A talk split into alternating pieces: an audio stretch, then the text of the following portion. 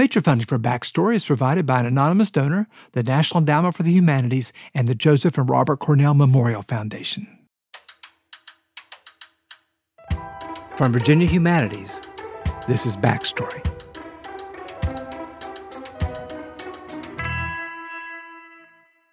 Welcome to Backstory, the show that explains the history behind today's headlines. I'm Ed Ayers. If you're new to the podcast, my colleagues Brian Balogh, Joanne Freeman, Nathan Connolly, and I are all historians, and each week we explore the history of one topic that's been in the news. We're going to start today in Springfield, Illinois. It's summer's end, 1859, and jury members are being selected for a murder case. Peachy Quinn Harrison, just 22 years old, is on trial for the murder of Greek Crafton, stabbed after an altercation in a local drugstore. The different lawyers took turns questioning prospects. Do you know the defendant or his family? Did you know the decedent, or as the prosecution pointedly described Greek, the victim or his family? What is it you do to earn a living? Once even, are you sober? To which came the response, You mean right now? Do you consider yourself a political man? Have you read about this case in the newspapers? As the afternoon heated up, the jury box started to be filled. Basically, what had happened is the two of them had had been friends, were no longer friends, and they got into some sort of dispute. It's unclear exactly what led to the dispute. There are a number of theories as to to what uh, led to it, um, but regardless, they start telling friends. So the victim, uh, whose name was Greek Crafton, starts telling friends, you know, that he's gonna he's gonna beat up the defendant Peachy Quinn Harrison, these great 1800s names, Greek and right, Peachy. Right. Um, and he says he's going to beat up Peachy Harrison, and Peachy then tells a friend that if he tries, that he'll kill him. That's Dan Abrams. Along with David Fisher, he's written a new book on the Crafton murder case. It was a dramatic, even lurid case. Two childhood friends involved in a vicious fight that turned fatal. And the defendant had a lawyer you might have heard of. So Peachy goes and borrows a knife from a friend of his to carry around with him because Peachy is much smaller than Greek. And Peachy was worried that Greek was going to come after him. So Peachy carries this knife on him for days. And then lo and behold, Peachy is sitting in a, uh, in a drugstore slash, you know, diner, reading a paper with the proprietor. Greek's brother, John Crafton, is already there. Greek walks in, immediately walks up to Peachy, and a fight ensues. John Crafton gets involved as well. Peachy eventually pulls out his knife, stabs John Crafton, stabs Greek Crafton. Greek eventually dies three days later. John Crafton survives and becomes the key witness against Peachy um, in the trial. And this was a self defense case. So Peachy was claiming that he was in reasonable fear of grave bodily injury or death, and that uh, that's why he used the knife. And uh, Lincoln was a co-counsel for the defense. And Lincoln actually knew the family, Peachy's family, for a long time. I think it's one of the reasons he took the case, but he also knew the victim. Right, the victim right. had actually worked in his law office. So that's it's pretty amazing. And then the the it, a lot of it turns around a deathbed, not confession but forgiveness from Greek uh, to the grandfather of the guy charged with killing him.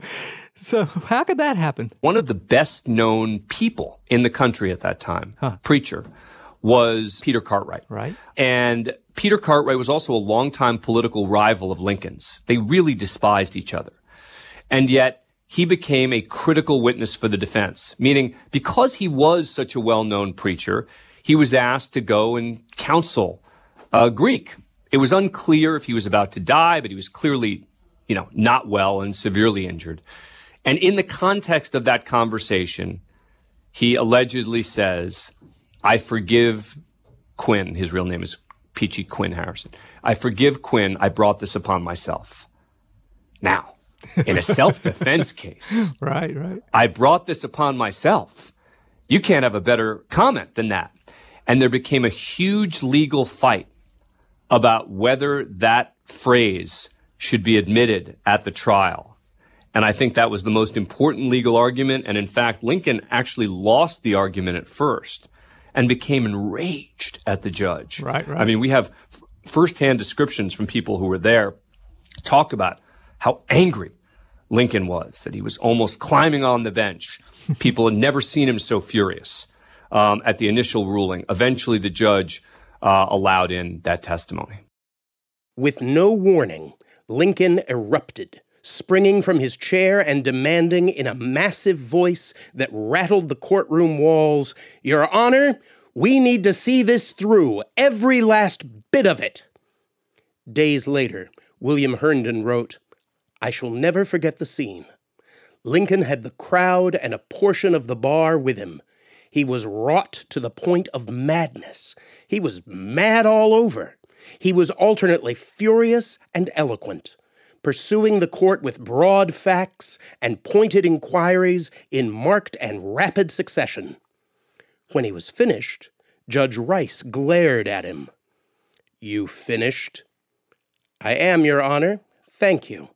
Meaning, Lincoln had both the ability to focus on statutes and words and the importance of them. But in the end, his, his real strength as a lawyer was his ability to bond with people, that he knew how to, how to talk to jurors. And in fact, back then, um, lawyers were permitted more to talk about personal experiences, uh, to kind of schmooze with the jurors. These days, that would be viewed as inappropriate. Um, in the context of an opening or a closing. Um, but then that's one of the things that really helped distinguish Lincoln the lawyer. Lincoln walked to the jury box and took in all 12 of them with a glance. He wished them afternoon and said hello to those five or six men he knew by first name. He was following the first rule of good criminal lawyering. He was building a relationship with the jury. He was just Abe, their neighbor, the man who shared their values and their lives, standing here hoping they could solve this sticky problem together. Years earlier, Lincoln had given practical advice about talking to a jury to a young man he was mentoring. Talk to the jury as though your client's fate depends on every word you utter.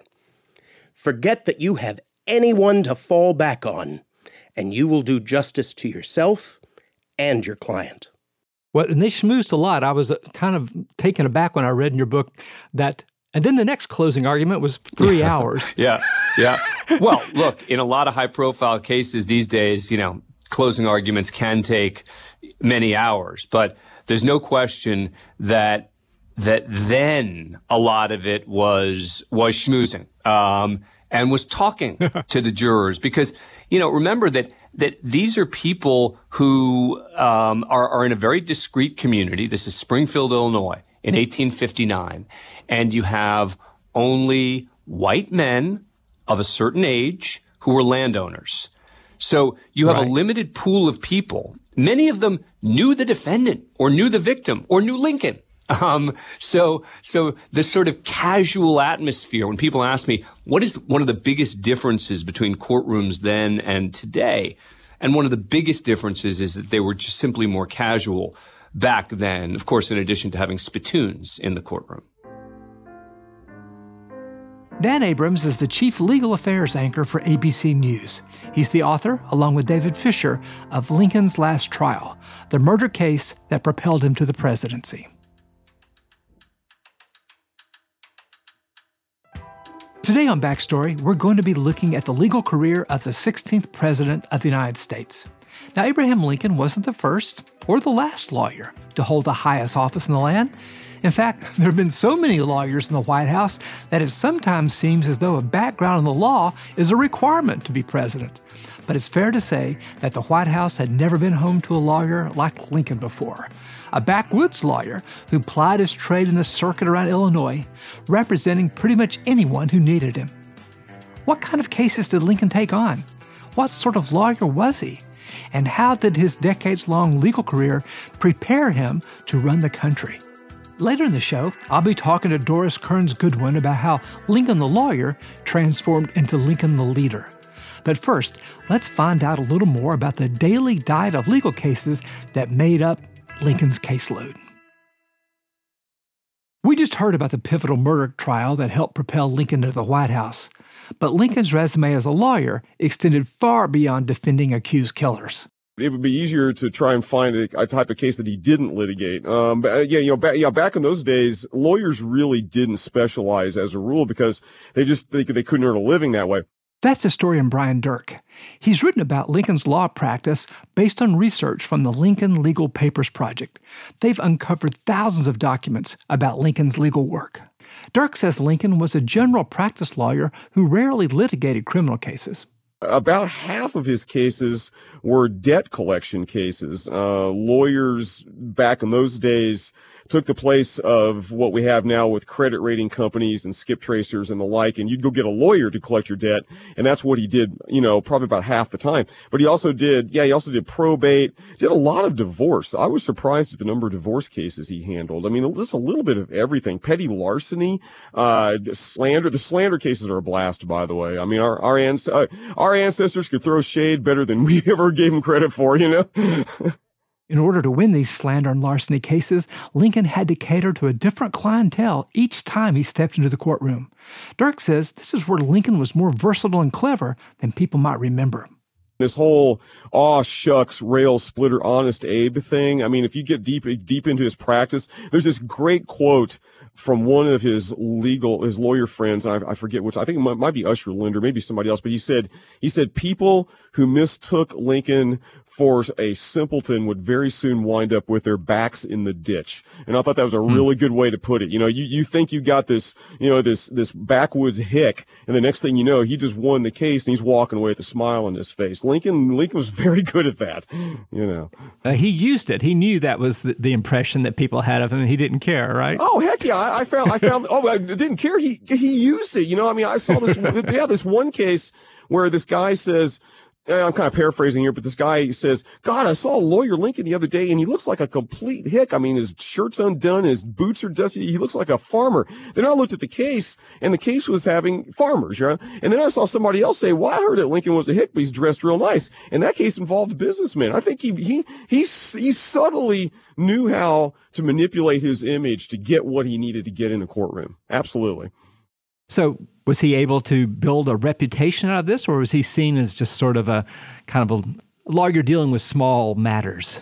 You know, if you you got to look at the practice over the whole 25 years. Um, when when when he first started, uh, you know, I think he struggled the first couple of years because he was partnered with um, with John Todd Stuart, uh, Mary's Mary's uh, uh relation. That um, uh, uh, Stuart went to Congress and kind of left Lincoln kind of holding the bag, so to speak, and um, he was struggling, and that's when he's all these penny ante cases and all that. But then as he gets more experienced and as he changes partners, he goes to Stephen Logan, and then eventually Billy Herndon, his last partner, he gets bigger cases for more money. And then if you get into the like the mid to late 1850s, he's litigating some pretty lucrative stuff, especially for the local railroad. So it gets better as he goes along. Yeah. So my understanding is that the lawyers would sort of travel a circuit together. They were sort of um, living in the same boarding houses and eating together and traveling together. Uh, is that right? First of all. Oh yeah, absolutely. That's one of the one of the one of the most fun things to write about. You know, because you couldn't just sit in your law office you know, and just wait for business to come to you. I mean, lawyers still can't do that, you know. And um, so he handled. He, what, the, what they did was they had circuits where you'd have like you know uh, 10 or 15 counties but only one judge because they were too cheap to buy a judge for every every county. So the judge would uh, you know saddle up twice a year usually. They'd get like six or seven lawyers including lincoln and they would travel from county to county. And they all the all the people in that county knew what day court day was. So they'd show up the night before. Next morning, some farmer might walk over to Lincoln and say, Hi, Mr. Lincoln. I'm Bob. I'm really hacked off on my, my buddy Fred over there. I want my pig back or whatever. And then Lincoln would gin up a case and then they'd litigate it and then they would move on. And this was, you know, the backbone of, of, of much of his litigation. Absolutely. And so he developed a good reputation among his fellow lawyers? Oh yeah, absolutely. Um, now I, you know, they, they don't look upon Lincoln was not a legal innovator. You don't look at his cases and go, whoa, here's a frontier John Marshall or something like that. You know, right. no, it's nothing like that. But um, I, I, I concluded that he was respected by his fellow attorneys a great deal, and he must have been respected by his clients because he got a lot of repeat business. I mean, these people just kept coming back to him over and over, and that's got to tell you something that they trust him and and they like him. And you know, as far as I know, while he was a lawyer, he was almost never accused of any legal impropriety or any ethics violations or anything hmm. like that. Well, that's good given his uh, nickname. Did he have his eye on politics along the way, or was he really submerged in the legal practice? Oh, I, I uh, both. You know, um, I, I've read in some biographies that well, the law was just his pastime that he really wanted to be in politics. And while I think there's some truth to that, I think that's overstating it. I think he saw them as kind of meshing together because, you know, and think about the number of people this guy would have met riding circuit. I mean, I mean, people said, God, everybody knows Abe, you know, and, and, and that was the backbone of his practice. And then moreover, several of these lawyers and the judge, especially David Davis, whom he practiced with, were instrumental in getting him the nomination in 1860 for the Republican Republican Party. So there's like a very, very intimate relationship between what he did as a lawyer and what he did as a politician. One of the most controversial trials in Lincoln's career is known as the Matson slave case. Here, Lincoln represented the slave owner Robert Matson against an enslaved family named the Bryants. Now, Matson was from Kentucky, but he had a farm in Illinois and he'd often bring the Bryants up to work on it. So the Bryants sued Matson for their freedom because Illinois was a free state. Lincoln and his legal team lost the case, and the Bryants were freed. The trial is sometimes used to label Lincoln, the guy we know as the great emancipator, as a hypocrite on slavery. But Dirck says it's more complicated than that people mention the Matson case and say, yeah, look at the guy. He's a bigot. You know, he, he, he was sort of defending a slaveholder. Well, here's the thing. First of all, you, over the over the course of those 5,000 cases, a tiny handful involved African Americans in slavery. He didn't litigate many slave related cases. And if you look at all of the cases, not just the Matson case, they're all over the map. I mean, he also defended uh, several men who were charged with felonies for aiding fugitive slaves. You know, he also tried to use the Northwest Ordinance to get a slave free. He did uh, legal work for his African American lawyer, Billy the Barber, but then he also did the Matson case. I mean, you can't look at these cases and say, oh, there's the real Lincoln. No, I mean, you got to look at the whole thing, you know, and what he, what he believed was, look, I'm a lawyer. My ethic is to represent my client to the best of my ability. I mean, the story goes that the Matson slaves, their lawyer knew Lincoln and knew he was anti-slavery and came over to him and said, Hey, what are you doing on this side, man? And he said Lincoln looked really sad and he kind of said, you know, I, I've already promised him I'm going to defend him. I can't turn around and drop this case now. I think he had a sense of legal ethics. I have to defend these people to the best of my legal ability. And, and there is a legend that, oh, Lincoln really threw the case. Well, I don't buy that. I think he did the best he could, but he's a lawyer and he has a professional obligation to do these things. And that echoes in many ways what he said during the Civil War, which I have to obey the Constitution even as we are trying to accomplish these other things. Yes, absolutely. And I, I, I don't think people adequately appreciate how hamstrung he was by the Constitution. And he, he couldn't just ditch it because after all, the Union represented the rule of law, the rule of the Constitution. The whole argument was that the rebellion was the essence of anarchy. If he abandons that, he has very little moral standing, especially with European powers like England and France who are watching what's going on.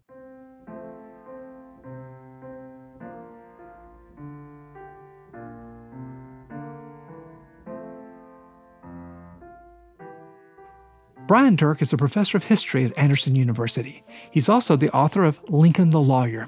We'll hear more from Brian later about what Lincoln brought from his time in the courtroom to the White House.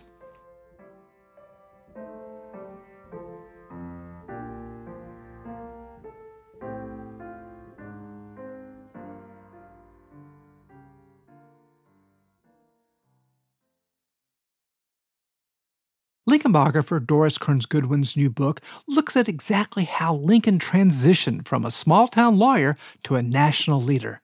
I sat down with her to discuss the lasting impact of Lincoln's legal career on his leadership style and character. Was Lincoln born to be a lawyer? you know, I think he was born to try to explain things that could be um, understood by people. He was born to try to persuade people of things. He had a gift for language. I suppose that's the one inborn thing that you have. You have a gift for language, and then you have I think he was born with empathy, uh-huh. another quality that could either be inborn or developed, meaning he could understand other people's points of view. He just could feel other people's feelings. And those things happen, I think, in allowing him to become a, a really great lawyer that he became. We forget it because he became president. We forget the lawyer part of him. Now, you tell really the, the heartbreaking story of his father leaving his sister and him and there in a cabin with dirt floor and sort of on their own for months. Uh, do you think that empathy comes from having been so miserable as a child? No, I do think there was something about Lincoln's upbringing which was so difficult. I mean, he had only 11 months of full schooling, and he so desired to learn, so that he had to scour the countryside for books and and get everything he could lay his hands on. And there was a sense in which he had such an appreciation for it. You know, when he got a copy of the King James Bible or Aesop's Fables, he was so excited he couldn't eat, he couldn't sleep. There was that sense of knowing how special it was. And his father kept taking books away from him, making him feel that somehow he was useless and and lazy for not working in the fields. So he somehow began to understand what other people in his circumstances were feeling, but he also wanted to escape from that. So that was the imagination that allowed him to decide someday if I work really hard and if I can educate myself, I won't be cutting rails or I won't be shucking corn the rest of my life. Yeah, I think you show us it was a sort of a generalized kind of directionless ambition that he had. Uh, it was not directed to the law very early, it seems to me. Well, I think the law was a way of moving mm-hmm. upward in that society where he was. I mean, there there were roots for ambitious youth, and I think one of them was politics, and the other one was the law. And I think in some ways, you know, politics almost came yeah. first because he's only 23 years old when he decides to run for the state legislature in a little town of New Salem where he'd only lived for six months. It was an incredibly brave thing to do. But he even talks about his ambition then. He said, Every man has his peculiar ambition. Mine is to be esteemed of by my fellow man and to, and to be worthy of that esteem, which is an unusual thing for a young person to, to put it in those terms, the, something for the greater good rather than just for himself. But his partner and friend, who he had known in that area was a lawyer. They helped lend law books to him. And I think he saw that that would be what he can do and it could mix with politics as it did so well in that time and still does today. So, do you think the law ever became a goal in its own end for him, or was it always a way to get that esteem that he acknowledged in his early days? You know, that's a really interesting question. I mean, I don't think it ever became something on its own, although mm-hmm. I think he really enjoyed it. I mean, they said when he went on the circuit, two things would happen. One, he was a mentor to the younger lawyers. They said he was the one who always looked after them. So he had already established a certain kind of reputation, and he was willing to do everything he could to educate the younger lawyers, who he always treated with kindness. But even more importantly, the lawyers, when they would argue against one another during the day during these six week tours, would stay at the same taverns at night. And when anyone knew Lincoln was around, they would come from miles around to hear him tell stories. He had perfected the art of telling winding story tales, and he would stand with his back against the fire, and then he would unleash these tales one after the other. And some of them were just simply Aesop's fables put in the form of a tale that he had loved so much as a child, but some of them were actually just funny, funny tales. And he honed that gift of humor and storytelling that would be his lifesaver, really, during the later years of his presidency, and what he would always be able to use when he needed to break up a cabinet meeting or quell somebody's anxiety. And then he was also still educating himself. So I think there's no question that mm-hmm. when he got to be a lawyer of more repute in Illinois, he was still moving toward politics because he was trying to understand the anti slavery movement, what was going on in politics. And he would study you know, the Declaration of Independence, the Constitution, for the speeches that he would have to make. And then that moved him much more easily into the political realm. So the legal background, I think, was absolutely critical to his becoming a politician. And I'm sure I'm not sure I had fully recognized that as much. Well, I didn't recognize this as much until I read your book. The other thing I discovered was that married to that storytelling impulse was this relentlessly logical approach, which people might not think would go together with storytelling. I mean, it's like, get to the point. We've got important business here to conduct. But I think you show us that he was, at the same time that he was telling these stories, um, working toward a purpose. And he, he, he brings this relentless logic to everything he does. How does he marry those two things? people would say to him, Why do you tell so many stories? And he said, Because people remember stories better than facts and figures. Right. That somehow a story has a beginning, a middle, and an end. But embedded in those stories that he would tell, especially if it had to do with the legal issues or the political issues facing the country, would be a relentless logic. That's why he studied Euclid. That's why he studied mathematics. You know, when he was talking about the question of whether a person was black or white or tall or short, he made it a, a logical thing of why should we think that one person is better than the other? Suppose somebody's black. Suppose somebody's blacker than black. Suppose somebody's whiter than black. Suppose it, it was just brilliant to watch that logical movement. And he brought people with him. I mean, that was the key. He said, You have to start where the people are, and then you have to tell them where we came from, where we are now, and where we're going. So he would embed the arguments about slavery in the history of the country. He would embed the prejudices that people had in certain kinds of logical analysis. And altogether, but I think it was the force and the conviction of his person and how he came to believe so strongly in the need to not allow slavery to go to the Western territories, which was all that was really there in the 50s. And then the legal degree also helped him, the legal arguments, when he was in the Stephen Douglas debates. And that's no question that that catapulted him into the presidency. You know, those, those were really legal arguments against one another. You know, 6,000 people would be coming. It would sometimes last six to eight hours, and it would be a logical argument against one another. Philosophy would be there, history would be there, and the audiences responded as if it was a sporting event. I love listening to the audience reactions. Sometimes they would say, hit him again, hit him again, harder, harder, as if they were part of the whole sporting event. And they were kind of marathons too. You had to have durability as a, an audience member as well as a speaker to last all those hours, right? Right. The first person might speak for an hour and 45 minutes, and then there'd be a rebuttal for an hour and 45 minutes, and then there'd be another hour and another hour. And at one point, Lincoln, it was great in one of the first big debates after Douglas had taken a, a substantial amount of time, and he knew that his part would then be running into dinner. So he asked intimately of the group, he said, Would it be all right if we break for dinner now? And then I know you'll come back because Stephen Douglas will speak after me again. I'll give him an extra time. So all of the Douglas people will come back, and I'll have my people here. And it just was great. It was this conversation intimately connected to the people in, in the debate audience. And they did go on until like 11 at night. It was extraordinary, starting in the afternoon.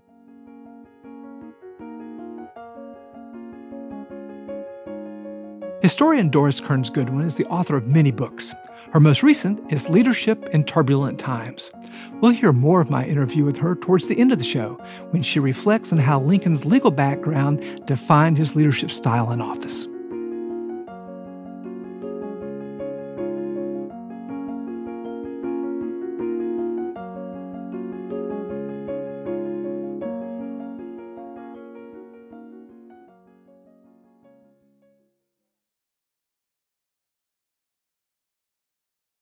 While Lincoln the lawyer changed the course of history, he didn't do it alone.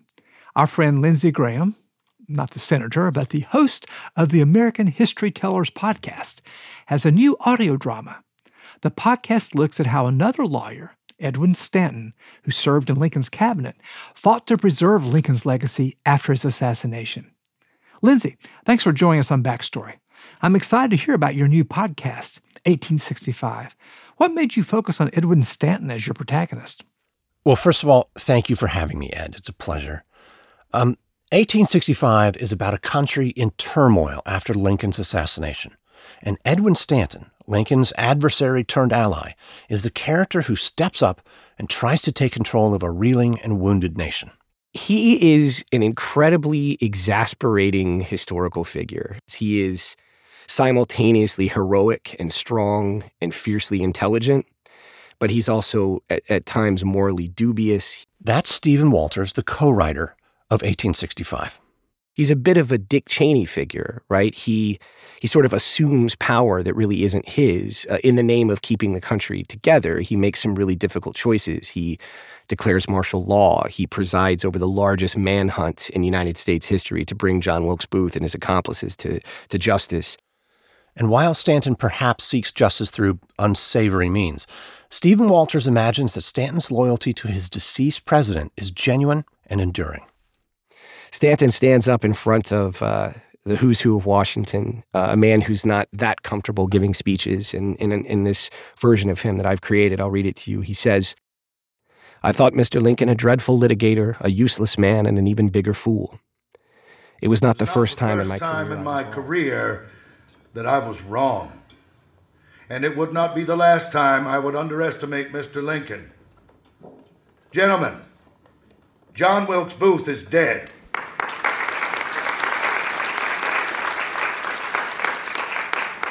But the cause which he represents did not die with Mr. Booth. Indeed, his actions have stoked the fires of rebellion all across the South and given hope to those who oppose the cause of liberty for which Mr. Lincoln gave his life. The battle between the states is over, but the war for the soul of our nation is just beginning. In waging this war, we must be merciless. I leave you tonight with the words of Mr. Lincoln himself. If ever the destruction of our nation must spring up amongst us, it cannot come from abroad. If destruction be our lot, we must ourselves be its author and finisher. Let us heed his warning. God bless Mr. Lincoln, and God preserve and keep our sacred union.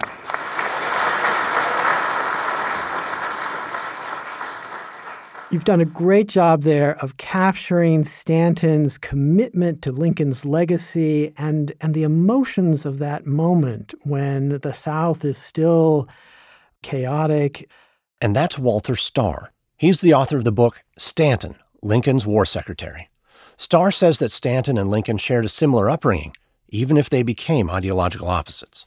So he's roughly a contemporary of Lincoln. He's born in 1814 in Ohio, so like Lincoln, a Midwesterner. Um, like Lincoln, he knows poverty in his youth. His father died when he was quite young and left a widow and no money. Um, uh, like Lincoln, a lawyer, and like Lincoln, active in politics, but as you mentioned, an adversary, whereas Lincoln was a staunch Whig, Stanton was a staunch Democrat. Stanton was prolific and had a lot of cases. One case that I am uh, fascinated by and really hope to. I have another podcast called American Scandal, uh, and and this this is perfect for uh, f- for that show. I know I know where you're going. You're going to Daniel Sickles. Yes, Um, could tell us about him, his trial, what he is accused of, and how Edwin Stanton came to his rescue. So Daniel Sickles, before the Civil War, was a member of Congress. He was seen as kind of a protege of the Democratic president James Buchanan. Um, and uh, one fine day in Lafayette Square in Washington D.C. in broad daylight, he pulled a pistol um, and shot and killed his wife's lover, who was at the time the district attorney for the District of Columbia. He was this was the O.J. Simpson trial of its age. Um, it was covered in excruciating detail in not just the D.C. papers, but the New York papers and the Philadelphia papers. The courtroom was packed. Um, it's one of the first, if not the first case in which a kind of temporary insanity def- defense was run. Stanton would have helped with that, but his key contribution, at least as you can read it in the record, um, is what I call the family defense. He gave a long speech, which quoted more from the Bible than court cases, talking about how um, the sanctity of the family, and basically argued that in shooting his wife's lover, um, Sickles was merely defending himself and his family. And when I say it, it sounds sort of weak and pathetic, but it must have been effective because in less than an hour, the jury acquitted Sickles, um, and he was sort of carried out of the courtroom by the cheering crowd to freedom. Lincoln the lawyer and Stanton the lawyer did cross paths during a patent case in Cincinnati. At this point, Stanton was already a celebrated, successful lawyer, but Lincoln was still just a small town circuit attorney. And while Stahr cautions that it may be apocryphal, according to some accounts, Stanton's performance at the trial in Cincinnati had a lasting impact on Lincoln. Lincoln supposedly told a friend that he was so impressed by Stanton's closing argument. He had never seen anything so finished and elaborated that he intended to go home to Illinois to study law. So, Stanton the lawyer, we're getting a picture of uh, someone who is driven, um, obstinate, and, uh, and, and likes to win. Those sound like qualities that, that might have brought him into politics. Unlike Lincoln, Stanton um, is not a candidate. Um, Stanton is more the uh, writing letters, um, organizing rallies, more of the back room rather than the candidate. Is this a reason why Lincoln brings him into his cabinet? That's part of it, but he actually wanted a Democrat. Uh, he wanted to sort of send the signal that this was not just a Republican war. Remember that Lincoln is elected with less than 40% of the popular vote. He wants, if possible, to unite as many people as he can in the North behind the war. And then Stanton had a reputation as a man who worked incredibly hard and effectively, and that is what Lincoln felt he needed in the War Department. So we have two lawyers, both prosecuting a war. How did they differ in their leadership in this time? Lincoln sort of famously a soft touch for widows and orphans and and just ordinary folks. And Stanton kind of famously short tempered, rude, dictatorial. You could refer to it sort of as a good cop, bad cop routine in which Lincoln plays the good cop. Oh, I understand. But you'll have to talk to Stanton, and Stanton happily playing the role of the bad cop. Um, no, sorry, that can't be done. Next person. But for all their differences, Stanton and Lincoln shared a common lawyerly commitment to facts, precision, and reason. Stanton is drafting the the program for this um, raising of the flag in Charleston, which they want to do exactly four years after the flag was lowered at Fort Sumter. Um, and so he sends a draft of the program uh, to Lincoln, and Lincoln writes back and says, "You know, it looks fine, except I think you've got the date wrong because I'm pretty sure that the date was, you know, one day before what you've got." And Stanton goes back by telegraph to Lincoln and says, Well, I understand that. That's when in the news came that Fort Sumter would surrender, but the actual surrender ceremony takes place on the next day. You know, nobody but two lawyers, you know, right as Lee is about to surrender to Grant would take time to debate whether something occurred on the 14th or 15th of April. But two lawyers are willing to spend a little bit of time. It's a it's a friendly discussion, but a little bit of time to get the details right.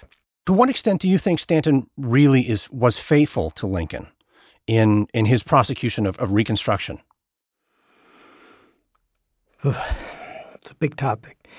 In in one sense, um, very faithful. Um, and Lincoln and Stanton were both, you know, very concerned about the fate of blacks in the South.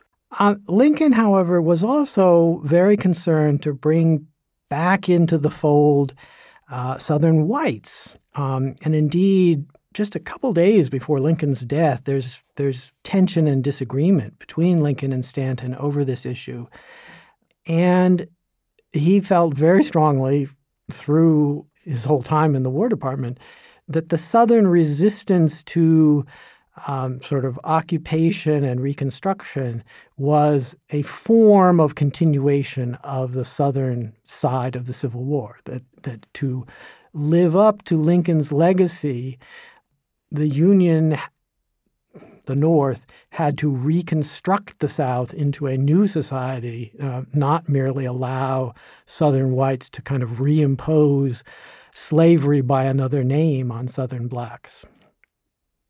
It's precisely this lingering question what Lincoln could have achieved through Reconstruction and what it became in his absence that influenced Stephen Walter's writing of 1865. We have some clues, we have some ideas, but we don't actually know because he was taken uh, before his time. And I think Stanton felt that it was up to him to to carry forward the core principles of Lincoln's presidency into Reconstruction, in many cases, irrespective of what Lincoln actually wanted.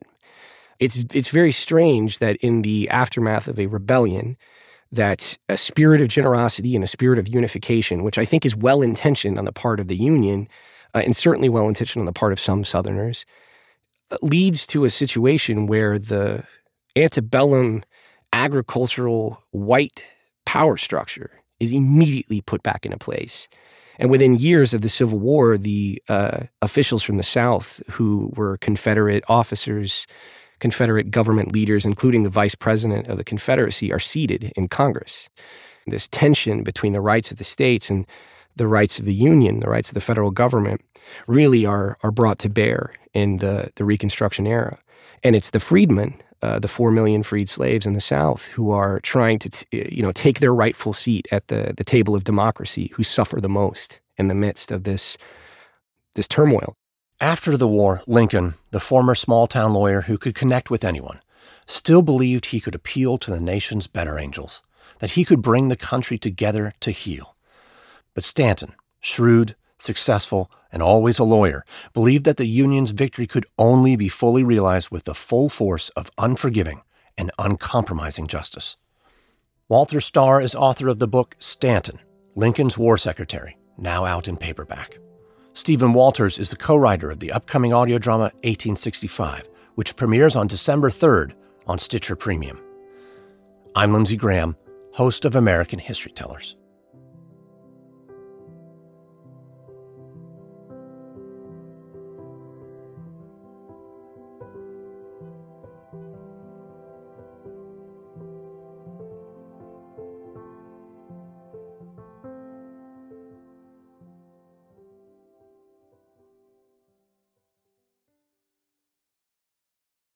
Throughout this episode, we've talked about Abraham Lincoln's triumphs and trials in the courtroom. But as you may have heard, Lincoln the lawyer eventually became Lincoln the president. So, what's the link between these two occupations of the great emancipator? Earlier, we heard from scholar Brian Dirck about Lincoln's law practice. I also spoke with Dirck about what Lincoln took from his days as a lawyer to the presidency. There's several things. First of all, I think Lincoln learned how to pitch his speech to ordinary people because when he's when he's when he's talking to a jury he's got a box full of farmers. You know he told his law partner one time billy herndon he said when you're talking to a jury don't aim too high billy aim low because the people up high are going to understand you anyway. It's the people down low that you want to make they make sure they understand. And i think that gave him that that that economy of language, his ability to say a lot with a few words because he had to communicate quickly to a jury and get an idea across. So there's that. And then I also believe he learned conflict resolution. You know, I mean, he says himself, lawyers are at their best when they get people to negotiate their problems and they don't go into a courtroom. He's always working with his cabinet to work out compromises, to find middle ground, to find solutions. This was something he was excellent at, and I think he learned this while he's a lawyer. Yeah, it's interesting how sometimes looking back, we think that that may mark Lincoln as weak in some ways, but I agree with you that that's really his strength. You know, I think one crisis averted is worth two solved. You got that right, absolutely. well, and especially when you look at these strong-willed, difficult people that he had to work with. Compare that to Jefferson Davis, who couldn't work with Joseph Johnston, for example, because they just hated each other, you know. Whereas Lincoln could, Lincoln, Lincoln could work out a relationship and say, hey, dude, you, you may not like me. It's okay. Let's just do your job, you know. And I think that comes from the law practice of you don't get caught up in personalities. You know, I looked at some of the literature on modern lawyers, and modern lawyers are told, focus on the solution to the problem. Don't focus on whether you like the client or not. And I think Lincoln learned that as well.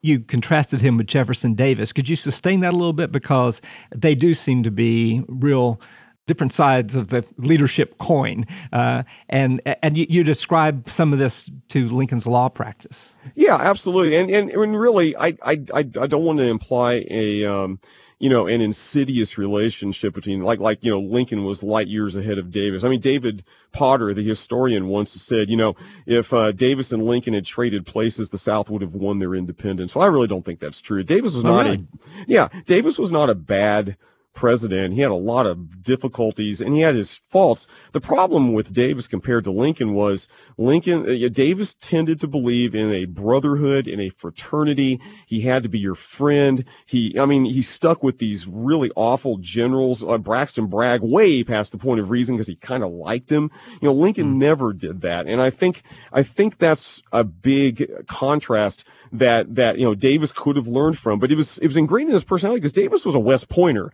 He believed in the brotherhood of the army fraternity and that kind of thing. And sometimes that got in his way. So I think uh, Lincoln would appreciate the fact that I would th- now, uh, not out of any sense of conviction, but out of sense of responsibility, uh, become the prosecuting attorney in this case. So this all sounds great, right? Is, is, is there a downside to his lawyerly background when he was president? Um, you you could argue, I suppose, that maybe he tried to negotiate a little bit too much during the war. I, you know, uh, the way the his uh, response to the Wade Davis plan and his 10% plan for Reconstruction, that was a very very mild uh, plan. Uh, now we don't know if he would have stuck to that plan because, of course, he dies right after that. But uh, you could argue that his his desire to negotiate with people in good faith and his assumption that everybody wanted to negotiate in good faith might have really been a difficulty. I think. Earlier, I referred to Lincoln by his famous nickname, the Great Emancipator. Now, of course, that's because of his landmark executive order, the Emancipation Proclamation. Well, Doris Kearns Goodwin says the drafting of that proclamation was rooted in Lincoln's legal expertise. In the summer of 1862, when the Peninsula Campaign had gone so badly, and he knew, he said, that we were at the end of our rope and something had to change. And he had been visiting the troops in the active battlefield and he'd begun to see that the Confederates were getting an enormous advantage, military advantage, by being able to use the slaves on their side. And he knew that he had no legal way, no constitutional way to end slavery unless he could make it something that was a military necessity. And then, as commander in chief, he would have the power to say, if we free the slaves, they will no longer have the same benefit to the South. It will help the North. Military necessity allows me to do this. So he went to the soldiers' home, which was three miles from the White House that summer, to really think through the argument, think it through legally, because that's really what he was trying to do. Do I have the power to issue this executive order? And he finally came to the decision that he could do it on the ground of military necessity. So when he wrote the Emancipation Proclamation, it wasn't intended to be a fiery document to use that gift of language that he could use so brilliantly in the Gettysburg Address or the Second Inaugural. It was intended to make the case, the case legally, that he had the power to do this.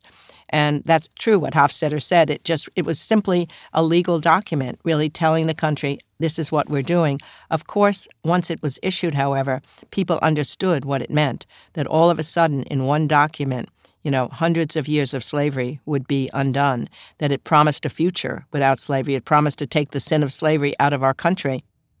A proclamation. I, Abraham Lincoln, President of the United States of America, and Commander in Chief of the Army and Navy thereof, do hereby proclaim that on the first day of January, in the year of our Lord 1863, all persons held as slaves within any state or designated part of a state, the people whereof shall then be in rebellion against the United States, shall be then, thenceforward, and forever free.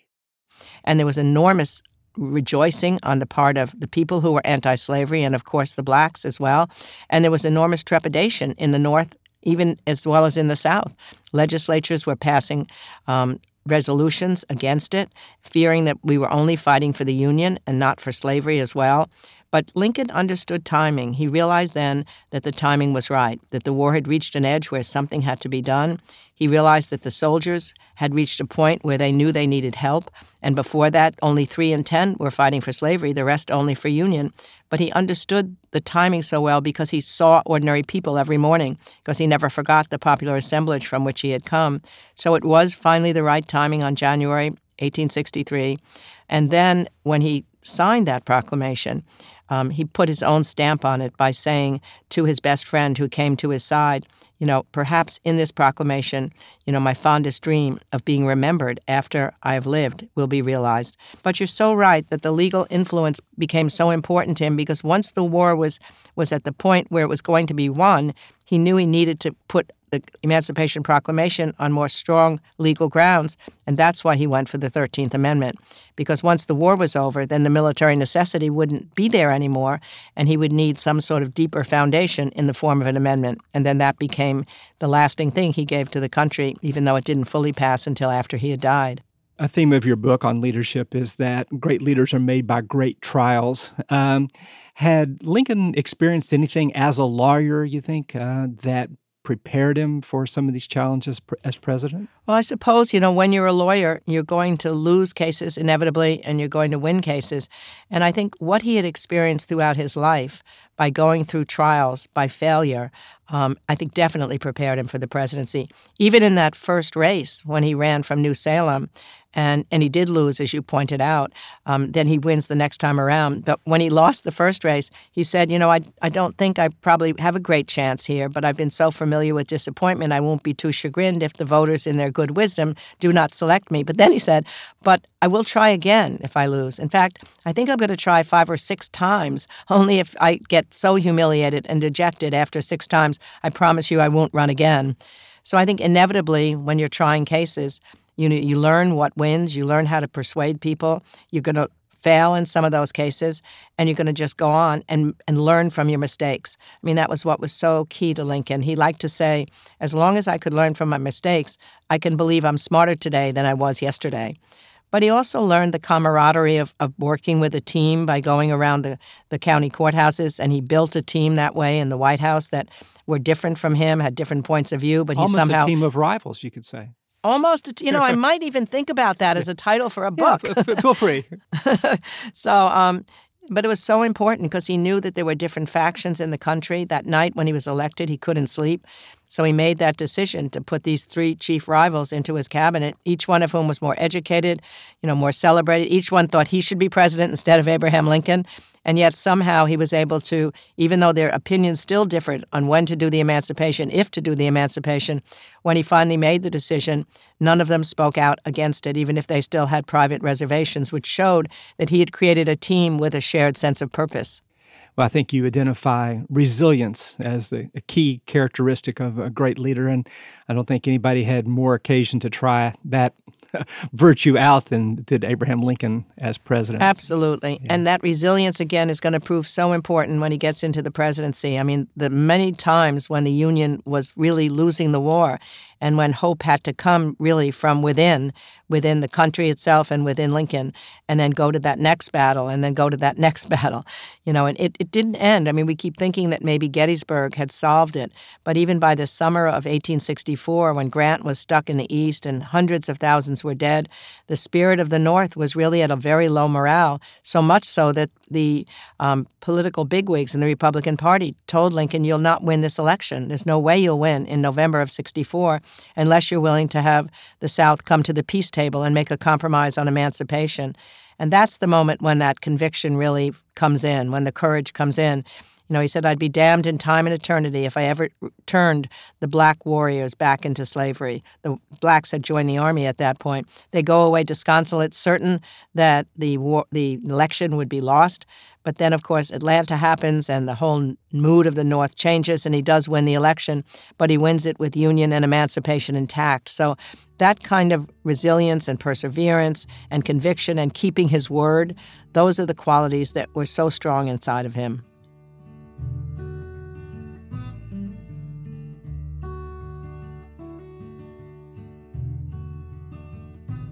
Doris Kearns Goodwin's latest book is called Leadership in Turbulent Times. We also heard from scholar Brian Dirck, author of the book Lincoln the Lawyer.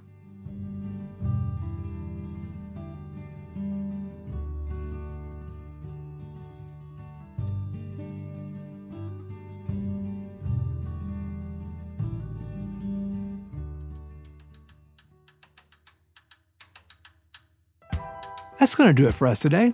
We'd love to hear from you. You'll find us at backstoryradio.org or send an email to backstory at virginia.edu. You may follow us on Facebook and Twitter at Backstory Radio. Whatever you do, don't be a stranger.